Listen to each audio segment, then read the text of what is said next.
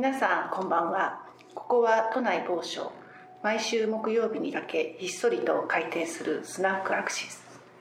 デザイン好きが集まるこのお店では常連のデザイナーたちが本音でさまざまな思いを語ります。今夜のお客様はデザイナーの柳原照弘さんです。会話中皆様もコメントやリアクションをお気軽に送ってください。それではスナックアクシス開店です。こんばんは。こんばんは。いらっしゃいませ。いらっしゃいま空いてますか？空いてます。はい。びっくりした。ちょっとなんかね。ドアが開かなかった。すいませんすみません。いらっしゃいませ。えー、なんか久しぶりですが。お久しぶりですうん、ご無沙汰してようこそはいお越しいただきましてありがとうございます。ではちょっと、えー呼んでいただいてありがとうございます。ありがとうございます。ではですね、まずちょっと乾杯などをしましょうか。はい。はい。ではでは。チャージがつくあ、か？あ、あ、そう、後でじゃあ、ちょっと。はい、乾杯。はい、今日はありがとうございますよろ。しくお願いしまはい。えっ、と、そう、それでね、あの、うんところでなんですけれども、はいまあ、いきなりなんですが。す。佐野さんがママですね。そうですね。はい、はいよろしくお願いします。それで、なんか、まあ、このスナックを始めたのが、まあ、ちょっと。いろいろ気になってるね、ことがありまして。はい。でよくあのほら環境がうんその人を作るみたいな話ってあるじゃないですか、はそれでまあだとするとそのデザイナーさんうんうんが、まあ、どんなねそれぞれどんな環境でどんなふうにあの育ったのかなっていうところがはいちょっと気になってですね、うんうんそれでいろいろこうゲストの皆さんに根掘り葉掘り。あの聞いている感じなんですね。はい。それで、えー、と柳原さんはあの確か香川のご出身はい。でしたよね。うんそうですね。あのどんな環境でしたか？どんな環境で育ったかですか？うんうん、そうそう。でも多分皆さんが聞きたいドラマはそんなない。環境ですね。もう本当にいわゆる、まえー地方あの普通の多分家族というか普通の生活普通の暮らしをしている家系家庭で育ってうんそんなにだからこのデザインにうん。影響されるようなことは正直うんもうなかったんじゃないですかね。まあ皆さん大体そうなんですけど、うんあのどんなでも割とこう自然が豊かなもう本当に多分普通です。住宅街みたいな。あのー香川なんですけど香川香川県で高松市はい。があるんですけど県庁所在地はいうんで高松市内のやっぱりこう海側の方が、うんまあ、いわゆる町って言われてるうん市内の中心地で,、うんでちょうど車で3 4 0分ぐらいのところに飛行場があるんですね。それは南の端なんですけどその真ん中ぐらいですね。ああそうなんですか。はい。毎度言われてもっていう感じ。でだかうん、この田舎でもなくあもうもういわゆるステレオタイプの郊外。都市じゃないかなと思います。そうかそうか。はなんかでもどんなことをしてたとか、なんかまああんまり覚えてないですか？うーん。特にこうなんか印象に残ってるこんなことあったなとかなんかこんなことして遊んでたなとか。いやもうあ本当にいわゆる郊外によくある、田んぼで野球するとかそんなそんな感じですね。そうかそうか。あで小学校からうん4年から野球ずっとしてたので、ええ高校まで。はい。はい、あ高校までですか？だからもうずっと野球少年です。坊主坊主で。本当本当。はい。うん1日6食ぐらいね 食べてええ朝練行ってみたいな、うんうん、だからなんか当デザインのうん、まあでねいいんですいいんですあ青春時代 そうそうそうそう。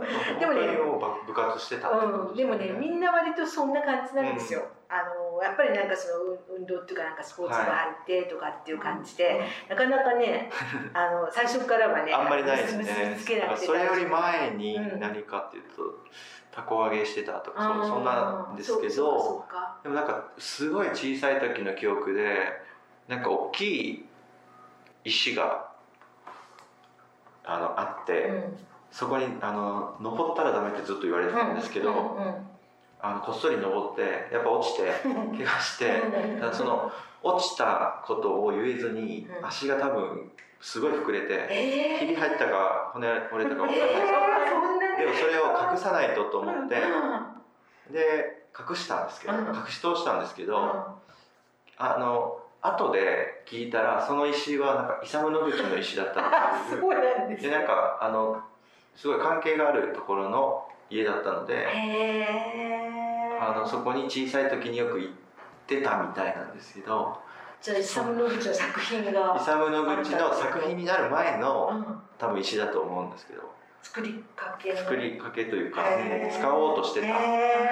それはまたすごいですね,、は結構。で今縁あってそのね石うん。伊達冠石っていうあのイサム・ノグチが晩年よく好んで使ってた石が宮城県の大倉山っていうところにあるんですけどへなんか縁あってそこの大倉山ーのうん。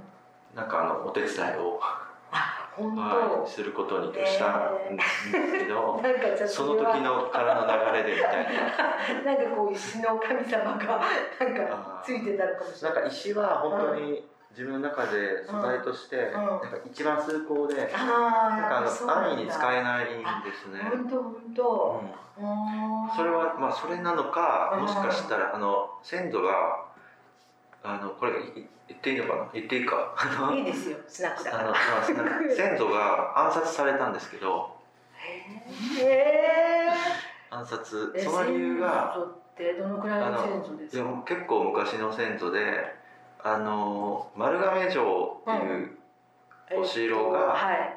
あるんですけど、香川県の丸亀っそこのえっと、えっと、お城の、えっと、石垣の設計をしてた人であその石がはい。その石垣うはん。本当になんか石マニアからしたらすごいへあえのめこう密度が高くて要は敵が登れないうんすごいこう綺麗なラインをしてるっていう。でそれをうん。うんあの当時のおとお殿様に呼ばれてうんでかしたぞみたいな感じで言われてあのそれであのこれを登れるのは私しかいませんみたいなことを口走ってであのそれであこれを相手に寝返られると大変なことになるっていうので暗殺されたっていう文献が残ってるそうなんですけどそれ小学校の時に歴史を調べるとちょっと今だとねなんか考えられないような授業がそこの授業で調べたら、うんそうだったっていう。えー、すごい話じゃないですか。だからあんまり口走らないようにしようと思ってます。えー、あれだったかもしれない、、はいやでもそれすごい。でやっぱりまあそれが直接かわかんない。やっぱり石はちょっと特別な石はなんかそれも縁それが分かんないですけど,、うん。知る前からなんか石を皆さんこうインテリアではい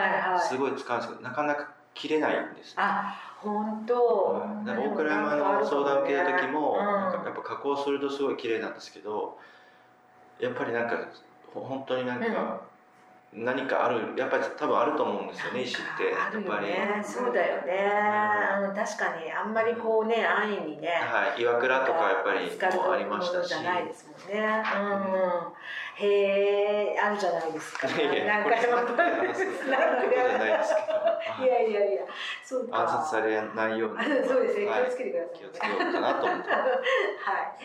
じゃあ、えっ、と、まあ、じゃあ、そこの、えっ、と、ご出身地は、もうだから、何、じゃあ。中学、高校ぐらい高校までまで、そこの同じ場本当所にはい、らっしゃる。香川県のそこにずっといて、うんで進学する時にえっ、と高校野球が夏に終わるじゃないですか。で終わって次の週に進路相談というかうん。決めないといけないみたいな面談はいはいはいあった時にそこで初めて、うん。えーと「デザイナーになりたいのでデザインの大学行きたいです」って言った記憶は覚えてるんですけど、う先生にんうん。あの初めて言ったんでそれまでそのデザイナーっていうへ職業がある環境じゃなかったので、うん。自分でえもうん。なんでそれ言ったかがわからないんです。わからない、はいなんか本当に？徐々に積み重ねてきたあれじゃなくて。うん。えなんで？でもなんでなんでって感じですよね。んですよね。その直前に何かで何かで見見直前なのかその時にもう思いついただけなのかわかんないですけどうんはい言って先生もそのやっぱ田舎の普通校だし、は知らないのであのあじゃあ美術うん学部？いうんうん。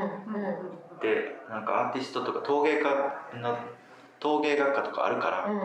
そういうとこかなっていう話をして、うん。でもその時にでもなんかアーティストは、うん。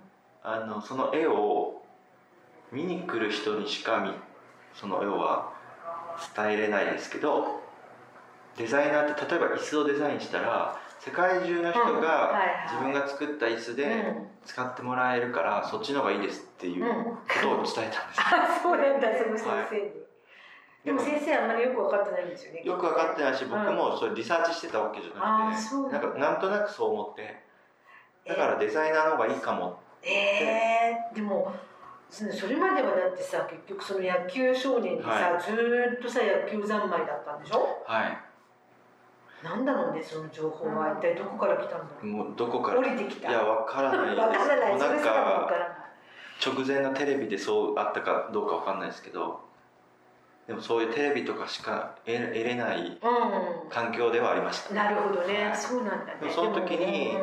え。デザインだとー、なんか自分の名前でこうんうん。う出ていくんじゃなくて自分が名前出なくても世界中の人が使ってもらえて幸せになれるな。これいいなと思って、そうなんだ、はい、それでデザイン学科を受けるっていうことをへえ野球終わってすぐ決めた感じです。へえそれでえっと大阪芸大はい。で、でそれで先生が大阪芸大しか知らなかったんです そうなんだ。はい、でうん。じゃあ大阪芸大のうんうん。まずでもなんかなぜかその時美術学科に行かせようとしてたんですよ先生が、なるほどなるほど。はい、で両方受けろみたいな感じで,、うん。で両方受けたんですけどでそれでデザイン学科受かってうん。であやっとデザイナーになれるえー、不思議。あの環境になったと思ってうん。で美術学科じゃなくてデザイン学科に行ったんですけど、うん。行って最初の授業で、うん。あこれデザイナーになれないと思って。え最初の授業で？最初の授業で思いました。はいいきなり思いました。それはなんなんでか覚えてます？えっとですね、うん。なんか人間工学の授業だったんあですよ。椅子をあそのこれまでの歴史的な、うん。うん。あのストーリーとあと人間工学でこう人のこう要は体型に合わせた設計とかあとあの、えー空間デザインだったので授業の中でインテリアの授業設計授業があったんですけどなんか売れるお店のための動線とか動線とか、なんかそういうテクニカルなうん。うん授業があったんですね、うん。で僕あその時にあこの授業受けるとデザイナーになれないと思って。なんか自分が思ってるデザインできないと思って。うん。ね。これで失敗したと思って、うん。でも、まあ、辞めるにも、まあ、そこはあのまあいわゆる普通の学生だったんで、うん。授業料出してもらってるし、はいはなんか辞めてまでみたいなそういうこうことではなかったっていうかそういう学生ではなかったので、うん。とりあえず学校は行こうかなと、いうんうんうん。でもなんかここの授業を受けるとだじデザイナーになれないからうん。とりあえずなんとなくこなそうっていう。でも慣れないからってもうそこでなんかもうもう決定なんだね。はい、で失敗した。のはもうちょっと調べてたらよかったな。ムサビとかあったんだとか思って。ただ多分ムサビっても同じことは思ってたと思います。うんそうか。はうんでなんかその違和感をすごいうん。ずーっとやなんかモヤモヤしてでその時に、えー、とずっとなんか洋書が好きだって、うん。うん。でその時に見た本がアルバールトのうん。本で、はなんかこのデザインあ建築家ですけどすごいいいなと。思ってでも何がいいかあのわからないからとりあえず行こうと思って、い。うん。その1年の冬に、うん。あの、えー、とお金を貯めてあの行こうと思って。それで1年のそのクリスマスの時にうん。初めての海外旅行がうん。北欧だったんですデンマークスウェーデンとフィンランド。ランド。うもその冬にね。そもそもの真冬にです、うんうんやっぱりそこでう。ん。環境がすごいこうクリスマスで、日本のクリスマスってすごい楽しいじゃないですか、うんうんなんかじワクワクしてひうん。一人で行くんですけどクリスマス楽しみで、うんうんうん。でもなんかすごい一番安かったんですねその時が調べた時。で行くまで分からなかったですけど、うんうん。なんかあっちに着いて、うん。公共機関とかレストラン全部閉まってて なんかこうワクワクしてたクリスマスをうん。想像してたらうん。大体一人いない。もう公共機関もストップ。ででもそれがまあなんか失敗したなとは思ったんですけどずっと歩いてやっぱりこう20代だったの。うん。19代19歳。うん。あのずっと歩いていくとやっぱ街が全部ちっちゃいので、すごいもうどこの街を見ても感動してたんですけど、それでこうただやっぱりちっちゃいので、まあ、歩くところがなくなってだんだんこう地球の歩き方持ってってたんですけど、うんなんかそこに乗ってない裏を歩くようになってそしたら今まで真っ暗だった家街並みが急にこう明かりがうん見える建物が出てきて、うん。そこはやっぱり住宅街というか、はい裏側だった。みんな住んでるアパートの方あ行ったら、あもう日本で考えれないぐらいのみんなカーテンを開けてすごいこうこう柔らかな明かりの中で、うん。みんなクリスマスをテーブルでこうあ本当に見える。見える、それがすごい衝撃で,、でみんな多分一般家庭だと思うんですけど、みんな暮らしがカーテン開けてても見られてもいい暮らしをしててそれこ覗いてた。それ覗いてたんですけど みんなそこにやっぱりその家具とかもあのすごくセンスのいいというか、うん。まあ、日本だとやっぱりあのみんな隠すじゃないですか。で蛍光灯ではい。テレビがあってとか、はいもはう全然違う生活をみんなしててそこにアルバールトん。の照明だったりとか椅子とか普通にあるっていうこのなんかあこのすごい幸せなクリスマスの環境の中ですごいデザインが普通にあってなんかこの状況豊かな暮らしを支えているっていうのがこれ自分がやりたいことやっぱりこれだなってお思ってーうん。なんかその時にあもうデザイナーになろうと。ああそうまたこう新たに決うん、心を新たに、思いますなんかなろうというかデザイナーとはみたいなのをう分かった瞬間多分そこから今まで今46歳ですけどあんまり変わってなくて気持ちが。んうん。であやっぱやっぱり自分が思ってたなんかデザインのこう豊かな状況を作るためのデザイン。うん。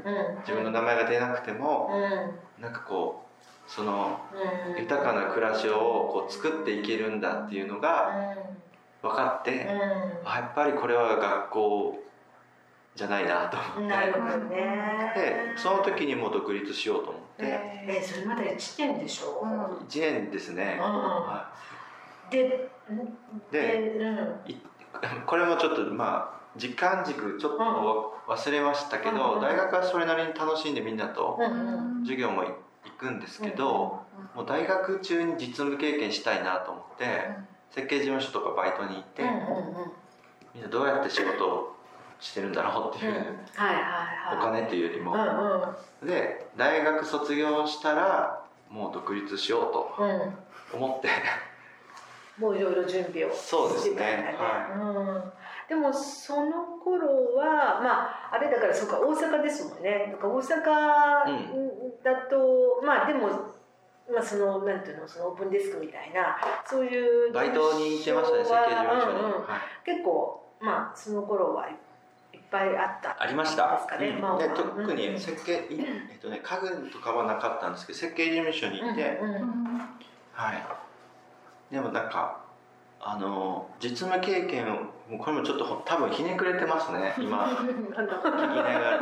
実務経験をここで吸収すると、人の設計になると思って、はい、ああ確かにそれがなんか柳原さんらしいとこだろからこうするとデザイナーになれないとかっていうことをずっと考えてました、うんうんなるほどね。なれるじゃなくて、うん、なるほどね。はなるほどね。どんどんこうなんか消去法で消去。法ですね。だから就職するとなれない実務経験作るとなれない あの独立独立したいっていうよりも、うんうん。独立しないとできないと思ってでもそれでもすごいね。普通は本当逆に考えますもんね。何でもこうなんか特に若い時はとりあえず何でも吸収しとけと思ってそうですね。やるじゃない？うん。あのでもそれをあんまりやりすぎると、だその自分のデザインとか自分の目指すものができなくなるって思ったんだよね。あそうですね、うん。はい、だからじゃあ目指すもの何かっていうと、自分の中にはすごい明確にあるんですよ。そういう光景とか、でそれが多分えっ、とその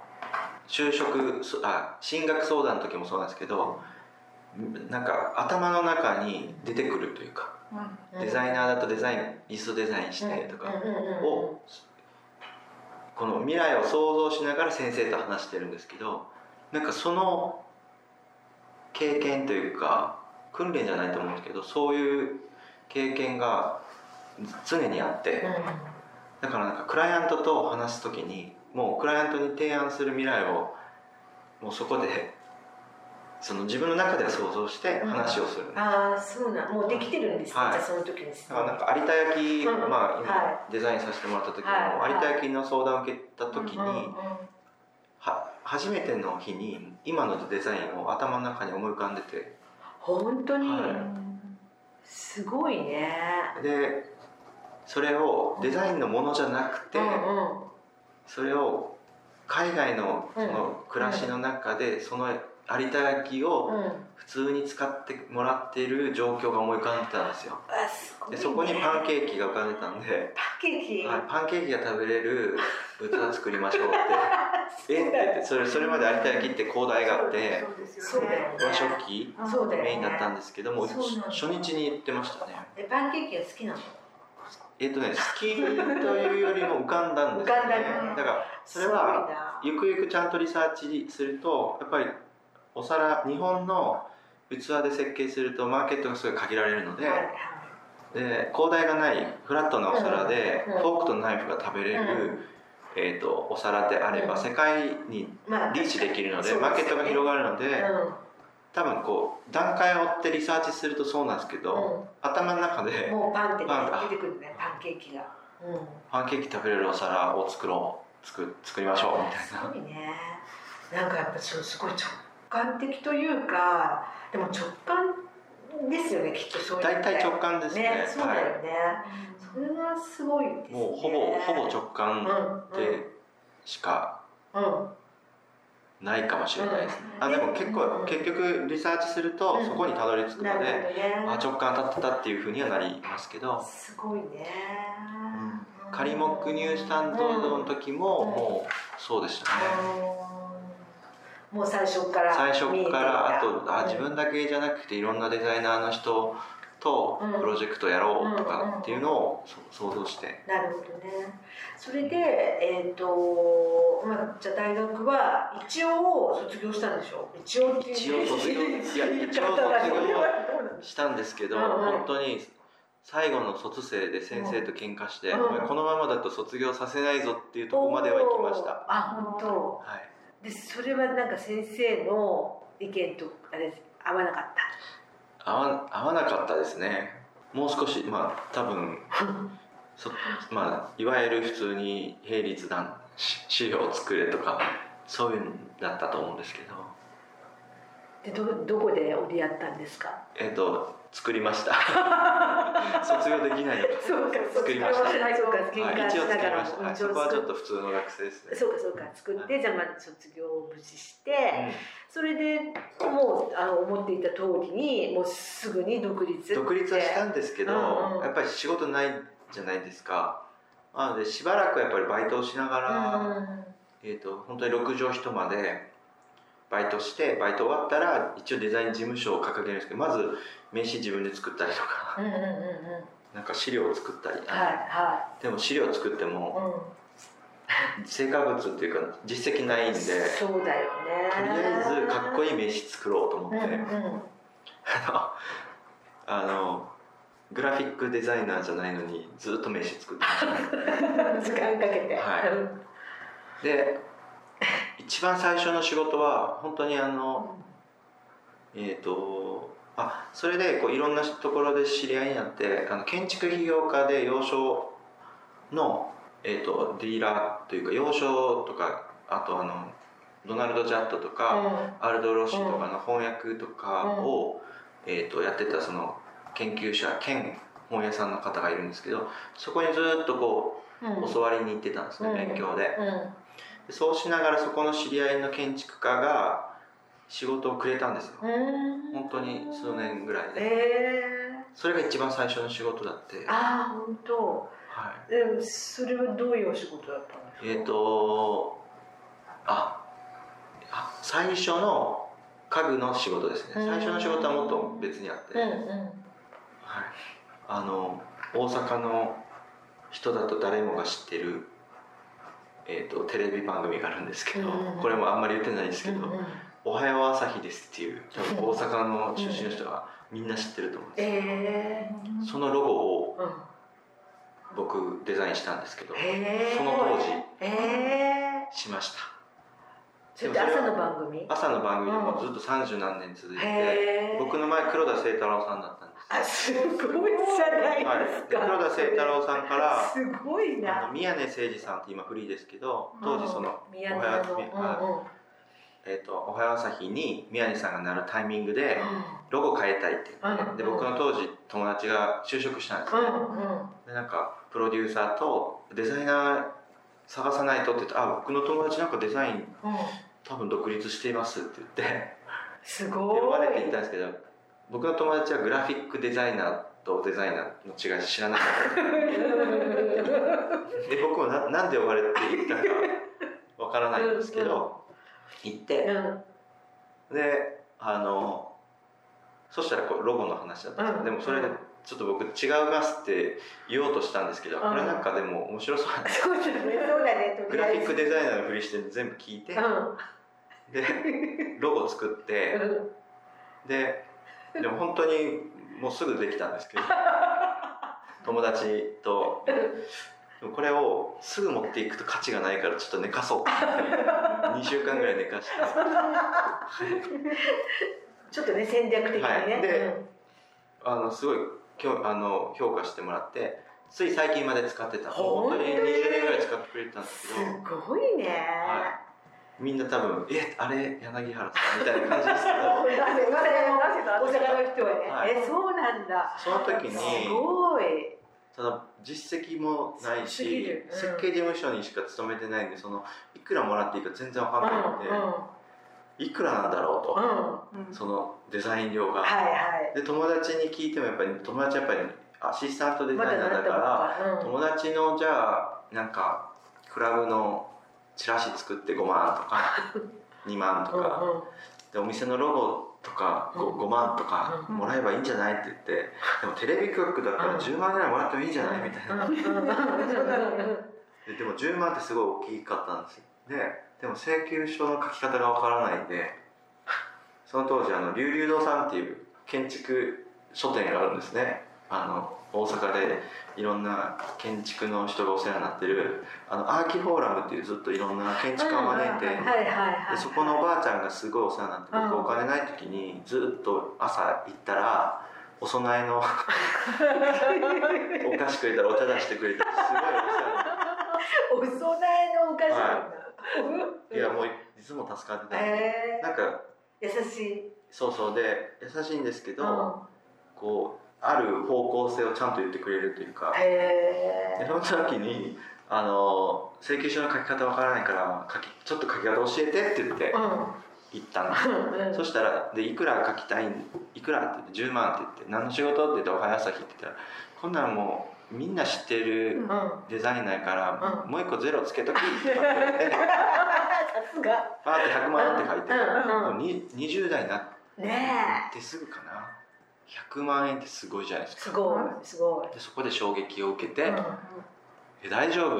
えそそ」って言ったら、その今の自分の価値で評価したらダメとか、もうおはよう朝日の仕事もらってるから、黒田清太郎だってそんなもらってるわとかって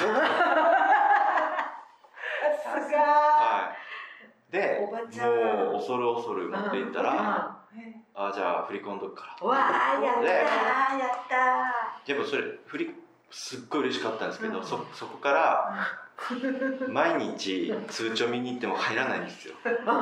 あの松締め翌月とか知らないから知らないから。ねうん。うんあまりに1ヶ月ぐらうん。いでずっと騙されたの。毎日貴重に毎日。うん。で騙されたでそれを聞きに行ったらそれ松締めだからもう来月末まで待っときとかって。言っておばちゃんにね。そしたらこうあのカチカチっと音して。でこう入ってきたらあの入ってきたんですけど、うん。90万しか入ってなくて、ーううわあちょっとやっぱ下げられたんだなと思ってまた相談相談に行ったら「えこれ源泉徴収や」って言われて全然知らんだからそういう知らない時からお世話になってるんですけど何から何までその時になんかやっぱ自分の価値を自分で決めたらダメっていう。あーなんかすごいね。なんか人生のなんか死だねいやすごいですよ。その,、ね。そのいろんな本で。その時にあの6畳一間で、えー、とやってたのをなんか本当に仕事ないのになんか事務所持ちたいなとか思ってその自転車でふらふらっとうん。うんそのそのウツボ公園っていうところなんですけど代々木公園みたいな感じですごいいい場所なんですね、いやこういうところで事務所できたらいいなと思ってこうんうんう見てたらこういいビルがあって。でたまたまこう見てたらなんかおばちゃんが降りてきて。であのすごい話してたら、うん。いやあのじじデザイナーとしてまだ今からなんですけどこういうビルで仕事ができたらうん。いいなと思ってますってずっと立ち話してたんですね、うんうんそしたらそのオーナーさんがだったんですけど、こう学校の校長先生で退職してでそのビルを、まあ、自分のうん。家が持ってるビルで管理するんで、なんかもう応援するわって言ってええいくらでもいいからあの出世払いでいいからみたいな感じでええそれで本当に仕事ない時に公園のこう見える30すごいね。30弱坪ぐらいのあのスペースを貸してくれたんです。よええ一人で。何もないんですよ。うんそこからだ。そこからスタートですなるほどはい。ね、だからすごい運にうんいろんな人に縁に恵まれてますね。縁っていうか運だよねそれはね。なんか持ってるよねやっぱり。そういう意味では。なんかねそれは多分今思えばそううん。そういう縁で。すごい。だっていきなりそんなテレビ局のさ、そんな何人気番組のさ ロゴの仕事来ないよね普通、ねそうですよね。うん。今思えば。それはもうのっけからめちゃめちゃついてたうね、んそうですね。うん、でもそれでほら変なもの出してもさ、はい。跳ねられるだけだから、はそれでまあ100万出してもねいいって思ってくれまあでも結構まあまあ手書きのやばいやつ。でもそれ何十年も使ってたそうそう使ってくれたんで。だからそれはいいいいんじゃない、そのクライアントの要望に合ってた。合ってた。たまはたま、いでうまああこうこうやってこう自分の価値とやっていくんだって分かってで家具の話はそこからちょっと後でもらったんですけど、その知り合いの建築家が家を建てるのに、えー、とお施主さんがやっぱりこう赤いソファーが欲しいとかここにこう木のなんかキャスター付きのシェルフが欲しいみたいなんで、じゃあそれを作れますかみたいな依頼だったんですけど、それが建築とその全然合わなかったんですよ。うん。でその時にすごい葛藤してあの赤いソファー欲しいっていうお客さんに対して赤いソファーを提提案しなかったんですね、うん。ででも合わないと思ったんで、はいでもはでも家に住みたい人が赤いソファー欲しいって言ってるのにデザイナーが「いやあなたには合いません」っていうのもおかしいから、すごい悩んで、その時にこう、えー、と土間のある家だったんですけど、ん。土間とリビングルームがつながってなかったので、それをつなげるうん。ちょっと縁側みたいなソファーベンチを提案し,、うんたかったんです、うんうんそれをなんかチークの木で作りたいあの合う空間に合うので、でもチーク高いですしそもそもソファー欲しい人に ベランダのベンチみたいなのを提案したら通らないじゃないですかでどうしようかなってずっと悩んでる時にうんこうあのたまたまこの本、えー、と友達から本をもらってそれがえっ、とタイの本でうん。それは絵本なんですけどあのタイ語だから全然わかんないですよ。あの、えー、と山で切ってで山で切った後にその木を村まで運んでくる時にやっぱ細いので象がそれを下まで引っ張ってうん。持ってきたからそのチーク材にはその穴が開いてるんですよ、うんでそれがその象が持ってきたっていう物語でうん。でその提案する時に絵本と一緒に持って行ってこういう歴史的な中でうん。日本に来てるのでなんかここで何十年うん。暮らすのに大切に使ってもらいたいんでっていう話でうん。それで通ったというか OK もらったんですその時にあやっぱりなんかあのデザインこれはこのデザインっていうよりもその背景とかそのなぜそれを自分が伝えてるかをちゃんと伝えない伝えることが大事だなと思って、うん、でもその時の違和感と別に、赤いソファー欲しい人にやっぱりここれってちょっと自分はこのこれはなんかどっちがいいんだろうっていう葛藤があって、やっぱりその人の家のデザインはやっぱりできないなと思って、だからあの全然やってないんですけど、それはなんかやっぱりそれは住みたい人が一番の家でデザイナーがそこにまあね。なんかでうん、うん、確かにね。それで自分のやりたい提案したいことができないのも嫌だから、うん。それはなんか自邸とか、うんうん。家はちょっと設計基本的にはしないでおこうかなという。ああそういうことか。はい、でカスティリオーニがなんかね本の中でそれを書いてて、うあまあカスティリオーニが思ってるからいいかと思って。ん。なので商業うんうん。が今メインになってそうかそうか、はなるほどね。そういうことですね、うん。へえなるほどな。まあそうだよね、まあ、一応住宅ってなるとねやっぱお施主さんがいてまあですね,、ね一一番っていうかね、お施主さんのまあ要望を聞かないとってなっちゃうもんね、うん。うんどうしてもね、ん。そうですね。そうか。だからだからなんですね、はうん。じゃあそんなそんな感じで過ごしました、うん。20代は。なるほどなるほど。じゃあもうその大学出てからもうずっと大阪なんだ大阪だったんですけど、うんあの海外で仕事をしたいと思うんってたので、うん同時にもう海外の特にあのストックホルムにつながあの行きたいと思ってたんでストックホルムファニチャーフェアってはいはいいうはい。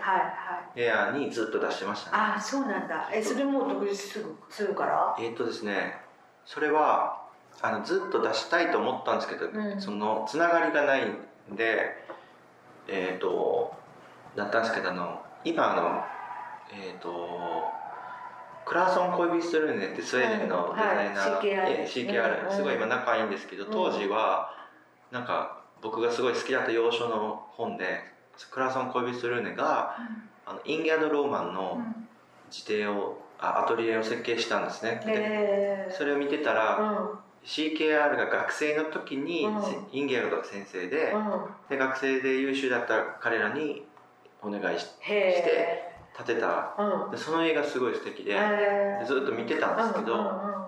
で CKR が日本に来てスウェーデン大使館でトークショーするっていうので、うんうん。大阪から聞きに行ったんですよ、はいはいはでこう聞いてたらあのずっと話してる時に隣の下女性がいて、それがあの久美さんっていう当時 CKR で働いてた日本人のうん一緒だってうんそれでなんかそこちょっと話すようになった後に、CKR の一人がうん。大阪に行くから安藤忠雄建築とうん。なんかバーをうん。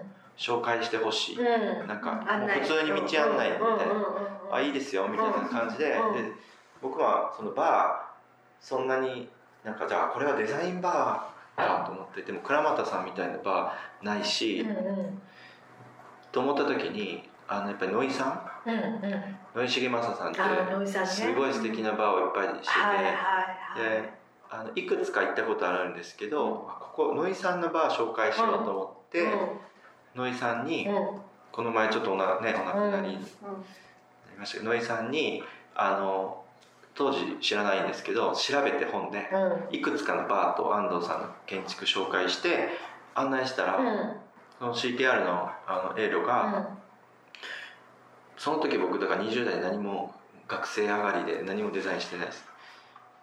こんなにいいデバーを紹介できるお前はきっとすごいいいデザイナーだおお言われて、なんかあのそうお礼したいから何かあるかって言われてストックホルムファニチャーフェアに出たいって言ったら、帰って招待状が送られてきて、それで出展ができるようになって。すごいでな初めての展示をそのあのし招待してもらって。へそれも招待で？はすごくない？いしたんですけどうその後野井さんに仲良くなって「野井さんありがとうございます」って。なんか分からんけどんうんうん。よかったなみたいな。感じで「野井さんのおかげです」みたいな。うんうんうんうん。えー、すごいねなんかやっぱりなんそういう縁ですね。なんかそれで、なんか。うん、うん。最初の展示で、うん。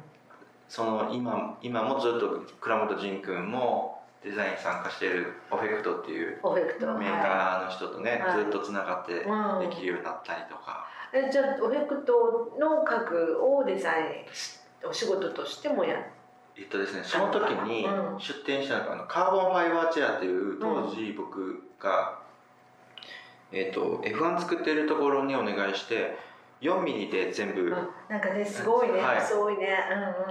あれをデザインして持っていったんですね、うん。うんうんそれは軽いかなと思って、うんうん。手持ちで持っていかないといけうんないんで、うんそれでデザインしたものなんですけど あの持って行って初めての出展でやっぱりすごく評価もらって、初めてなんですけどいろんなメーカーさんから商品化したいって言ってくれてえっ、とそれこそもうなんか10社ぐらい。うん。ですごいやっぱ浮かれるじゃないですか、ちろん。うん。でで当時やっぱオフェクトとなんかスウェーデッセとか北欧の有名なデザインうん。メーカーさんいっぱいいたんですけど、うんうん。オフェクトにもやっぱり見せたいなと思ってこう見せたら、うん。あのあ来てくれたんですねブースに。でなんかそういう作りたいって言ってくれたらいいなと思う期待で、うん。こうプレゼンっていうか紹介してたら、この家具は素晴らしいけど、これは僕らでは作らない作れないみたいな感じで言われて、でそれえっ？てなって、で理由を聞いたら、うん。これはうん。あの素晴らしい家具だけど、うん。オフェクトのフィロソフィーにではないと。うん。だからあのこれは作れないってなってショックだったんですけど、うん。あでもこういう会社うんとうん一緒に仕事したいと思って、でそれ他のメーカーさんとまあ続くやっぱ結局続か商品がならなかったんですけど、もうその時にあのオフェクトで自分の一番最初の家具を商品化してもらおうと思って、でこのフィロソフィーをどうどういうフィロソフィーかっていうのは自分なりにリサーチというかうん。体験して、えー、と1年後に東京で、えー、とオフェクトのために考えたソファーを東京で展示してその時にあの日本に来てくれ来るって言ってたので、社長とディレクターに連絡して来てほしいって、うん。うんそしたら本当にすごいちっちゃいブースだ離れてる、えー、と街中の展示であのショーウィンドウにあるだけのそんな目立たないデザインフェアの中での一部の展示で、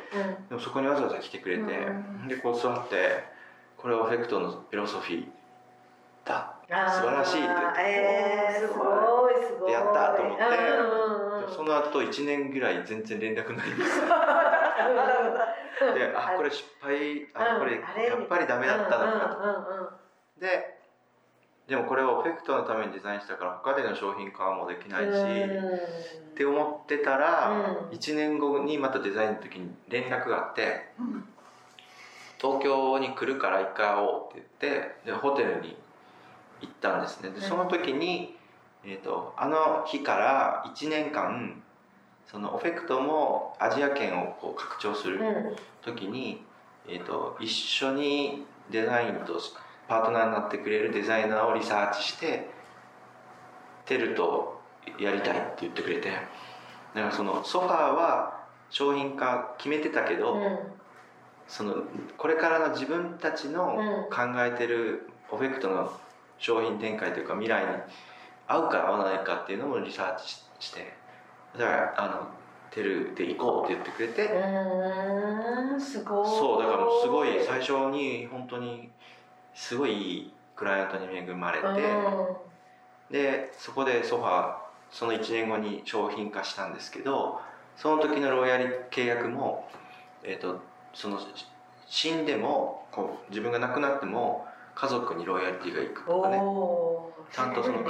そのことを考えて、えー、ですごいいい1回じゃなくてうん。常に、えー、とオフェクトのことを考えてほしいみたいな。ので、うん。だから今年9月にロンドンでオフェクトからソファーも出させてもらったんですけど、もうずっと続いてる。すごいですね、うん。はいそういう関係性とか、ものじゃないうん。うんプロダクトの世界ってなんかいいものを作ってくれるんじゃないなっていうのがうん。最初に分からせてもらったのでうん。これちょっと今しみじみになってますか、うん。いやいや全然あのそれでもうなんか、あこういうやっぱり物の開発じゃなくて人とのつながりだと思って、うん。自分がやる時もそれで常に思ってて仮目の時もうん。このデザイナーと一緒にやりたいとか、うんこのクライアントと一緒にこうやりたい未来があるなっていうところでうんなんかプロジェクトをやるかやらないかうん決めて誘うっていうような、すごいね。はいそう。なんかそれをずっとこう、うん。最初にすごいいろんなところでうん。教えてもらったのでこれを守ろうみたいなところは結構20代の時にできた感じですね。うん素晴らしいですね。だからなんかこうあれだよね。なんだろうこう目先のねこの目の前にあるそのじゃないところを見てるって感じですよね。あそうですね、うん。なんか物が次の年のミラノサロンに出てもこれなんか来年出てなかったら意味がないなと。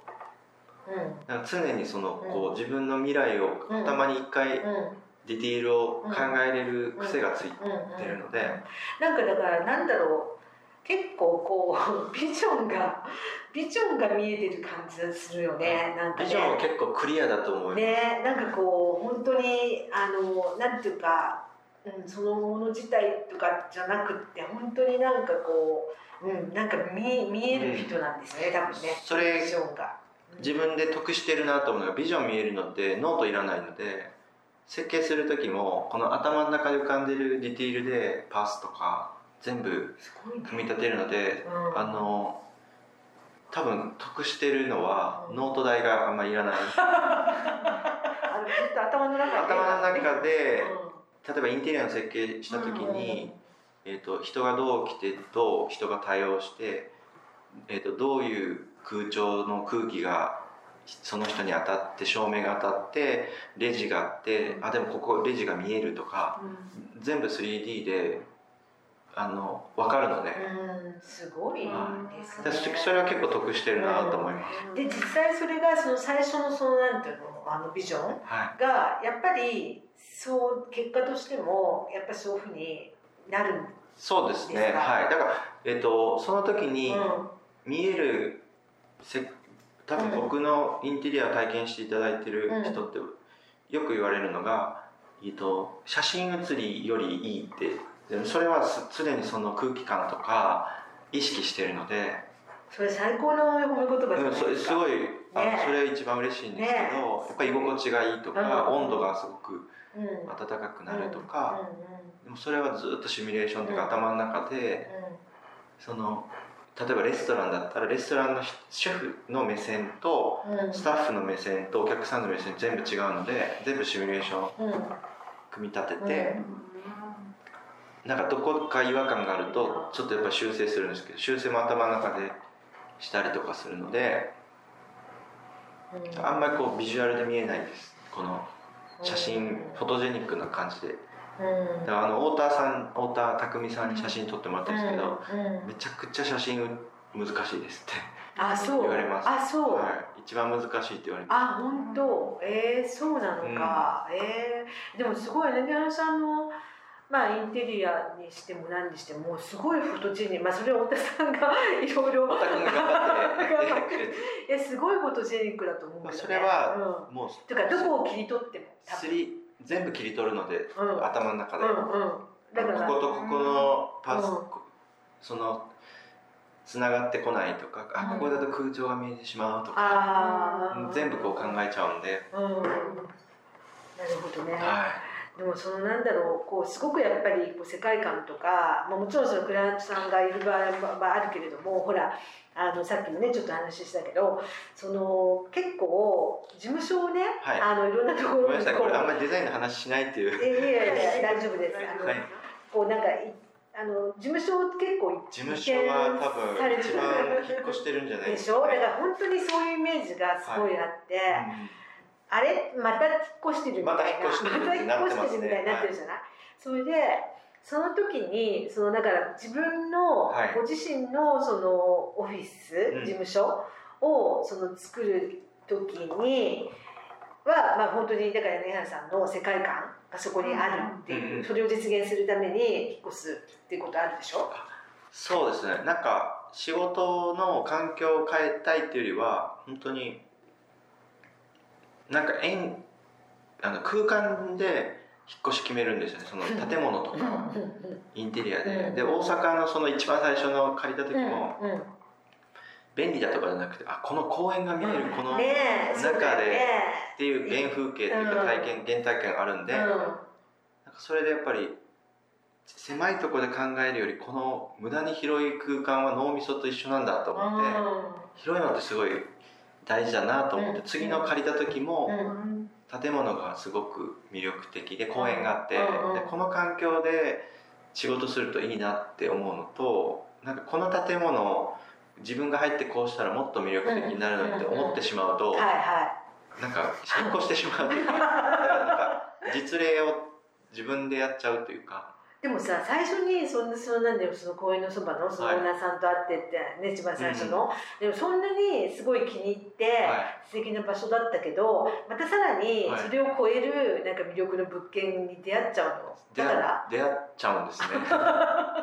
そうするとやっぱりそっちになんかそっちを変えたくなってくるんで大阪その場所もあんまりこだわらなくその大阪の後次京都なんですけど、うんうん、京都の北山の山奥の一軒なんですけど、ねね、そこもあここでこういう人とすあの過ごすっていいなと思うともう引っ越そうって、ね、スタッフにも 事後報告ちょっと遠くなるごめんって 決めたからみたいな、はい。うん、そうだからそのね京都のそこのオフィスはね行きたかったのに行こうと思ったらまたもうもうすでに引っ越した後だったっていうね、ね、また大阪に戻ったんでねそのでその後大阪に戻った今の場所だったんですけど、うん、そこは本当100年、えーと、築100年で古い銀行の建物で、すごくいい場所で、うん、こうすると京都よりもこうまた違う状況が生まれるなっていうことで、ギャラリーとかのある、形にしたんですけど、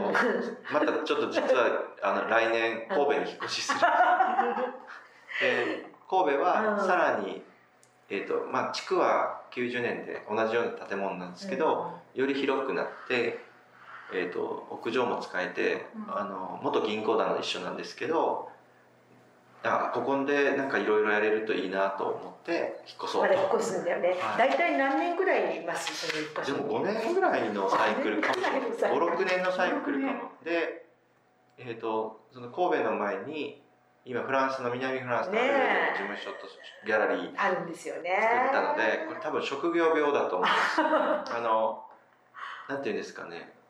事務所が手狭でから事務所作りたいじゃなくて、うんうん、フランスに南フランスに作ろうと思ったのはなんか自分がその場所を作って行ける状況を作ることであこういう人たちと関われる状況が生まれるなと思うとあ作りたいと思って。で元スタッフのフランス人の、えー、とファニーっていう子に今あっちでやってもらってるんですけど連絡して「物件探して」って言ったら「OK」って言って1週間後にこう見つけてきてオンラインでもう契約して会社も作ってあ、はい。会社もそうかフランスに、はいフランスで作ってで実は一回引っ越してるんですよフランス。そうないの向かいに。あそうなんだ、はい。なんかそれはよりいい場所がで実は向かいがいいんだよみたいな感じ。で1年契約切れたんで。うん、あそうなんだ。はすごいよね。だからなんかすごい放浪壁があるのかな放浪壁はあるかもしれないですけどなんかやっぱ空間をうん。魅力的な形に提案するっていうのをもちろんすごいいいクライアントに恵まれてるのでクライアントとする時間もすごい大事なんですけどなんか自分で考えてするっていうのもすごく大事だと思ってるのでなんかいや建物が良くて見えちゃうとビジビジョンがうん。やってしまいたくなるなるほどね。いやー素晴らしいですね。なんかあのあれだよね。なんていうかこうわらしべ長者みたいな感じだよね。なんかこう次々次々だなんかまあなんだろう。そのまあバージョンアップしていくっていうかバージョンダウンもアップしてたりもする。え？ダウンもする？たまに？たまには。でもあの物基々本は上がってるでしょ。物々交換対価うん。物々交換というか、うん。なんか上がってるっていうとも思ってないですけど、うん。なんか、えー、とクライアントに恵まれて、うん。クライアントとの物々交換みたいな感じかもしれないです、うん。対価交換。うんうん。対お金というよりも、クライアントの未来をうん。いいものにするために自分たちもそこに関わらせてもらって、うんうん、でもそれでなんか結果として、はい。多分あの柳原さんは多分どんどんなんていうのこう欲しいものをさあなんか手に入れてるじゃない？欲しいドラクエみたいな感じ。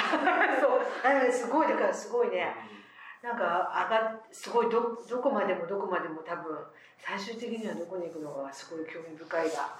ねね楽しみですね。最終的に今うん神戸はあの、まあ、フランスで実はジェラートとか作ってますけど。そうですよね。そうそうそれでね、はい。うん、あの、うん。ちょっとねこのスナックもやたらに閉店時間があのあ早いんですけど。すいません。あっという間。のねなんか本当なんかまうんあちょっと楽しくってね、まあ、もっともっとお聞きしたいんですけどもうもう時期間もなく閉店なんですが、はあの最後にねあのリスナーの皆さんにあのお伝えしたいことがあればぜひなんか教えていたはいだきたいんですけども。南フランスでデザイン事務所としてあるんですけど実は7割ぐらいのスペースギャラリーで、うん。そこであのジェラート屋さんもやってるんですね、えー、でジェラートも、えー、とリサーチディベロップメントっていうテーマで要はジェラート作られるまでに第一次生産者と一緒につながっていいものを作ってる人たちのものを加工してえーそれを違う形にして価値を上げうん。て提供するっていうところにデザインの全部が入ってる。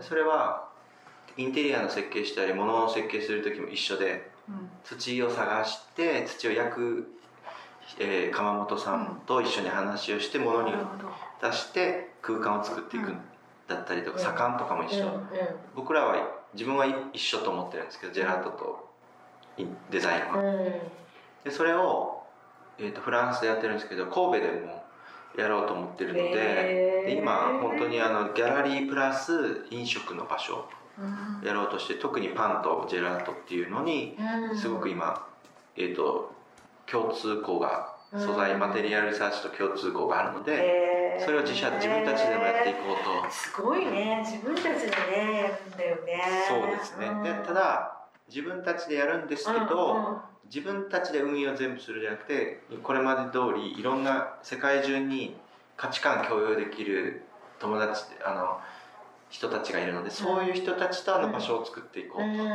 で名前がバーグっていう名前なんですね。バーグ。うん。BAGUE っていう波っていうフランス語で。うん。なんか波ってこううんうん。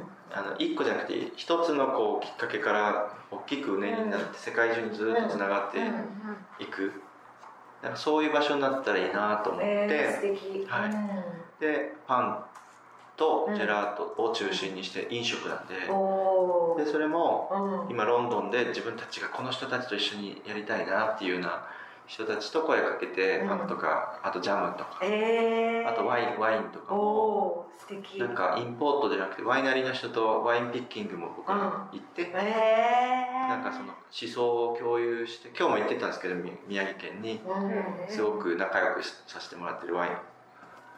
なんか宮城の、はい。へー。物々交換ですね。へー。デザインを僕ら提供する代わりにうん。